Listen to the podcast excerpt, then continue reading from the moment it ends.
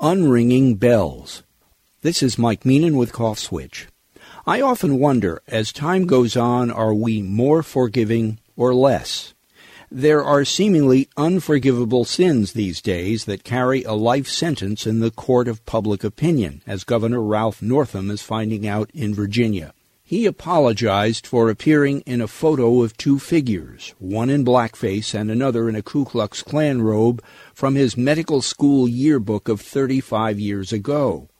His clumsy handling of all this, first admitting it, then denying it, then saying he did go blackface on another occasion when he dressed up like Michael Jackson for a dance contest, has all but done him in politically. To complicate matters, it's not just him. Virginia's Attorney General Mark Herring admitted to blackfacing at a college party in 1980. And then there's the Lieutenant Governor Justin Fairfax, whose face is black, accused of sexual assault, which he denies. Are all these men, with ostensibly solid records of public service, betrayers of the public trust? At times like this, it's hard not to think of the Bible and the case of Saul, who zealously persecuted Christians during the Roman Empire until he saw the light on the road to Damascus. Afterward, he was never the same, not even his name, which was changed to Paul. He became the most prominent Christian of his time, and now he's considered among the most prominent saints.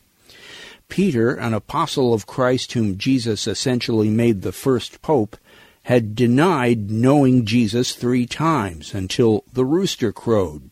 Jesus knew it would happen, but Peter apparently did not suffer a loss of status. He is now known as the saint who greets us at the pearly gates if we're good enough to take the elevator up instead of down. According to Oscar Wilde, every saint has a past and every sinner a future, but I don't think even Peter or Paul would skate in 2019. Maybe it's our media culture now. When revelations arise, even after much time has passed, it's as if the sins have been committed all over again. Whether he was in the picture or not, the last mental snapshot many people will have of Northam will be that old photo no matter what he has done with his life or career since.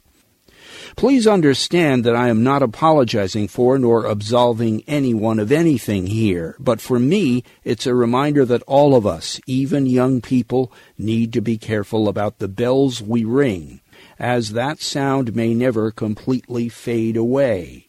The new Puritanism has arrived, or maybe the old one just never quite left. I'm Mike Meenan.